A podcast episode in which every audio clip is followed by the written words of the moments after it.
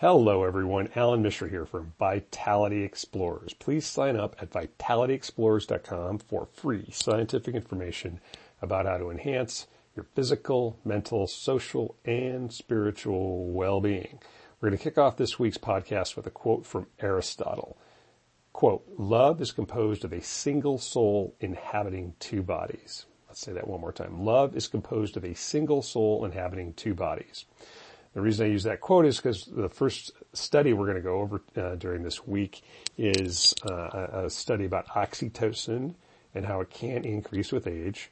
Second one we're going to talk about is how to enhance your vitality and play better golf. And the final one is we're going to learn how to optimize our time from the Stoic philosopher Seneca. So if you enjoy this podcast, please share it with your friends, your family, your colleagues, maybe your dog. And also, please leave us a five star rating on Apple Podcasts, and that would help us out a lot. So let's just jump right into oxytocin, what triggers its release, and what is it? So oxytocin can be triggered, the release of that can be triggered by physical contact, social bonding, um, and a variety of other things. But really, what is it? Oxytocin is a hormone, and a hormone that is produced in the hypothalamus uh, in your brain and then released by the pituitary gland. Both the hypothalamus and pituitary sort of in the deep center of your brain, right behind your eyes. Now, one of the main functions of oxytocin is to facilitate uterine contractions during childbirth. Really helps you squeeze out the baby. Uh, the muscle around the uterus to help squeeze out the baby. Now, it's also been known to be released in the context of a romantic encounter, as we talked about, maybe a hug or, or even exercise and importantly, while petting your dog. So if you have a dog or an animal, petting your dog can help you release oxytocin for yourself and maybe even for your, for your animal. Now what the study we're going to look at today looked at 103 participants' oxytocin blood levels before and after watching a 100 uh, second video of a father describing his feelings about his son dying from brain cancer. Interestingly, this specific vi- video, which was produced by St. Jude's Children's Hospital, has been validated as a way to stimulate oxytocin release. So it's sort of an empathetic release by watching the video. So the study participants were also surveyed about their pro-social behaviors, including empathy, gratitude, and religious activity. And they were also given $40 to participate and then later given an opportunity to donate some or all of that money to St. Jude's. So, um, this is really kind of fascinating what was found. The first graphic, which you can find on the Vitality Explorers Substack site if you want to see it, is a significant positive relationship between age and the change in oxytocin level before and after watching the, the video. It's pretty fascinating. Um, and the older the participant, the greater the increase in the love hormone after watching it. Uh, empathetic concern and a disposition of gratitude also correlated with a higher oxytocin release. So age, having empathy and gratitude re- resulted in more oxytocin being released when you see this 100 second video. Second thing is they, they found, again, check it out, Vitality Explorers on Substack if you want to read this or read more about it and see the references older people gave more money when they were that they had earned uh, when participating in the study. So the 18 to 35 year olds gave, excuse me, four dollars and 65 cents on average. The 36 to 64 year old group gave nine dollars and 31 cents, and over 65 gave twelve dollars and 46 cents. And that was uh, statistically significantly higher in the older people. So uh, very interestingly, they released more oxytocin, they gave more money, and those people also who showed a higher overall satisfaction with life, and this is actually an interesting uh, parameter that was measured. They call it SWL or satisfaction with life, correlated with bigger changes in oxytocin release after watching the video. The final uh, final graphic that is up on the Substack site shows that higher religious commitment correlated with more oxytocin release. So the study concluded, quote, the neurochemistry that helps sustain social relationships and live a fulfilled life appear to strengthen with age. So this is one of the few things that doesn't decline with age. So we can actually uh, be happy about this if we're in that older age group. Uh, and I think it strongly supports the power of empathy, gratitude, and generosity to enhance our vitality. It's also one of the few studies that um, I think again gives us good news because we're we're not all declining over time. If you have any comments about that, you can put it up on the Substack site and read, of course, the references that are associated with oxytocin and the specific study. Let's move on to something that I really enjoy and a little sort of side commentary about how to enhance vitality with golf. Now, I, I, used to get really frustrated when I played golf poorly. I'd get upset if I shanked it off the hosel, which is kind of like the sh- where the shaft meets the head of the club, and it goes sort of careening over to the right into the woods or out of bounds, or if I missed a short putt, I'd get upset. Uh, now I, I, don't, I still do once in a while, disclaimer, but a lot less after I read a book called The Inner Game of Golf by Tim Gallwey. And it really ra- radically changed my perspective on the game. Interestingly, it also gave me a construct for living a more vital life. Now let me explain here. The main focus of the book is the law of awareness. And the law of awareness suggests we develop a keen perception of any given action or situation. So just being more aware. And you might be thinking, well, how does that help us play better golf or how does that be, help us be more vital? And what Gallwey suggests is that we can play better golf simply being, by being more aware of our body movements. And, and he thinks of it as, he asks you to, you know, contemplate this idea of just taking your golf ball and throwing it into a 40 uh, yard wide fairway. And I think we could do that, maybe even just 30 feet ahead or 50 feet ahead. And, and if you even tossed it underhand, could you get it into the fairway? And it's very likely you could. And so w- the question is being aware of as you swing the club, can you actually do that? And that's different than sort of the complexities of your proper grip. Is it strong? Is it weak? The perfect setup? Are you open? Are you closed? Where are your feet? Where's the ball? and, and, and also which drives me nuts, the ideal swing plane. Um, I think he, he's asking us or he's demanding of us to be aware of all these parameters, but not focus so narrowly on them. So anyway, anyway, the idea again, just stand over the ball, put it on the tee, swing the club, and then just basically see what happens. Now you may whiff at it, you may dribble it off the tee, I may hit it off the snozzle, as I like to call it, or you could actually smash it down the middle.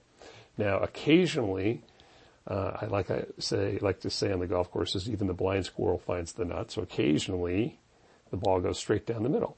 So what he's asking, and this is something we'll talk about more in, in a later later post or podcast, is just to be aware of what happened. Pause for a moment, think about where your body was, what you did, and can can you replicate that? He wants you to be hyper aware of what happened. All right. Uh, trying to remember exactly where we were. It sounds kind of simple, and it sounds actually crazy simple, but it actually works. So when I was doing that, I became more aware of three components of my golf swing: my balance, my forearm muscle tightness, and my erratic tempo. And the ball, when you know, the ball flew a lot better, ended up in better places when my body remained in balance, in the combination with loose forearms and a smooth tempo. Now, uh, other people may have other issues or other concerns or other things that they would become aware of that were important for golf. But balance, having loose forearms and a smooth swing became my pre-shot mantra. And when I do that, I not only play better, but I, I, I, get less upset because I know I'm just focusing on the things that I think are most important. All right. Now, when Gallwey also challenges his readers to define why they were playing golf. Now, originally I did not have a good answer for that question. I thought about it for a long time and I finally figured out. Uh, I'm not playing to play well. I'm not playing to become a tournament champion. I play golf because I like to be outside doing something athletic with my friends and that's about it. Okay. I really enjoy being out in nature. I enjoy being with my friends and I enjoy um, a little friendly, low stakes competition. Okay. But I'm not there to become the world's best golfer uh, at any age. Being aware of why I like to play helped me let go of focusing too much on my score. It allowed me to have much, much more fun because there's less pressure. Uh, and ironically, I actually started playing better and even scoring better. And this leads me to why being aware in life can ha- enhance our vitality. Uh, we may participate in a variety of activities either at home or at work, but how often do we cultivate a keen perception of the situation? How often are we focusing on being hyper aware? Because I think too often the world steals our attention our awareness. We get distracted by multitasking. We get distracted by our phones, TV, anything. Um, and that leads us to lose our sense of awareness uh, of the present. And I think it's time for us to slow down and then in, for me, focus on balance, looseness, and tempo during every moment of our lives.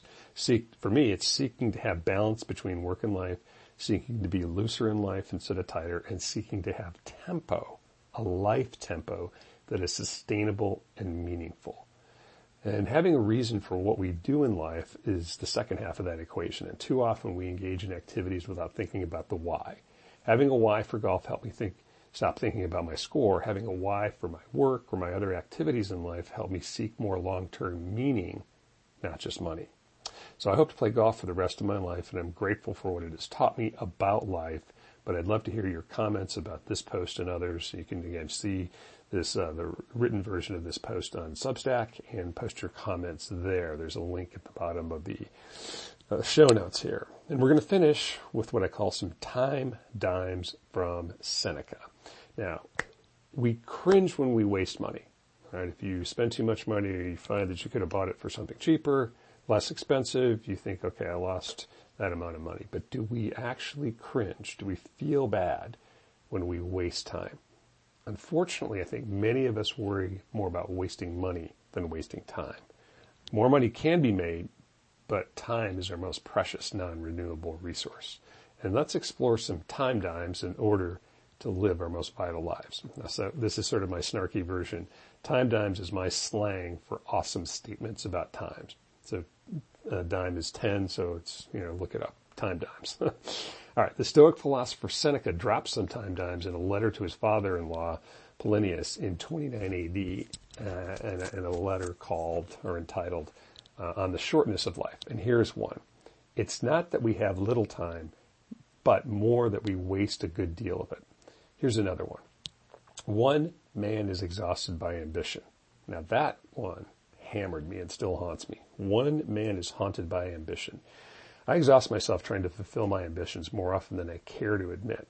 I never want to be accused of being lazy or wasting my time. So really, I, I fill my day with what I hopefully consider to be noble ambitions. This pursuit, however, often exhausts me. And, you know, do I really want to be remembered as being exhausted or do I want to think of myself as spending my time exhausted? No, I don't. I want to be able to execute at per, an elite professional level, but also want to take care of myself, my family, my community, and the world. And this led me to a very difficult question. Is it possible to be good and also great? I've never been able to really adequately answer that question. Um, I'd love to hear your your your thoughts about that. Um, can you be as an amazing person, both at work and in your family, in your community, in your world? Um, I'll pause on that because I'm just sort of going to give my, myself an incomplete about that. I may have to be thinking about that for the rest of my life. But here's another time dime from Seneca. Quote, how late is it to begin to live just when we must cease to live? How late is it to begin to live just when we must cease to live? This second time dime is in the context of the statement within the letter. Here's another quote. After my 50th birthday, I shall retire into leisure. My 60th shall release me from public duties and what guarantee, pray have you, that your life will last longer? Unquote. How many of us have been waiting to fully live our lives until we achieve something like financial security, relationship bliss, or a certain birthday? I, have done my best, I think, and I hope all, all of us can try to think about this, is to, to drink deeply from the pool of life whenever possible. I think I will personally accept the risk of getting bruised, bloodied, and damaged by trying to dream greatly in the arena instead of hanging out with what Teddy Roosevelt called the cold and timid souls who know neither victory or defeat. Now, one thing we, we must admit is that we will all decline with time. We will all face death. The question on the table here is what will we do with our time that we have left on the planet? Can we do something meaningful and can we stop wasting time? I know this is pretty complex and a little meandering, but I'll finish with a final time dime from Seneca that I think could help us navigate life. Here's the quote. Unless you seize the day, it flees. Even though you seize the day, it will still flee. Therefore, you must buy with time's swiftness in the speed of using it and as a, as from a torrent that rushes by and will not always flow, you must drink quickly. So, um, it's, it's pretty impressive what he said, you know, a couple thousand years ago, but here are the, here's sort of a summary of the lessons I learned from Seneca's time dimes. Number one, stop being exhausted by ambition. Number two, seize the day. Do not wait until tomorrow to dream greatly. And number three, it is an epic struggle to have ambition to be great, but also good. Again, please uh, check out the Vitality Explorer uh, Substack site to post a comment or read more about the references. And I'd love to hear what you say about any or all of these from this week. My goal is to spark a discussion about how to use our precious time and also, as always, to improve your physical, mental, social, and spiritual well-being. So until next time, get out there and dare to be vital.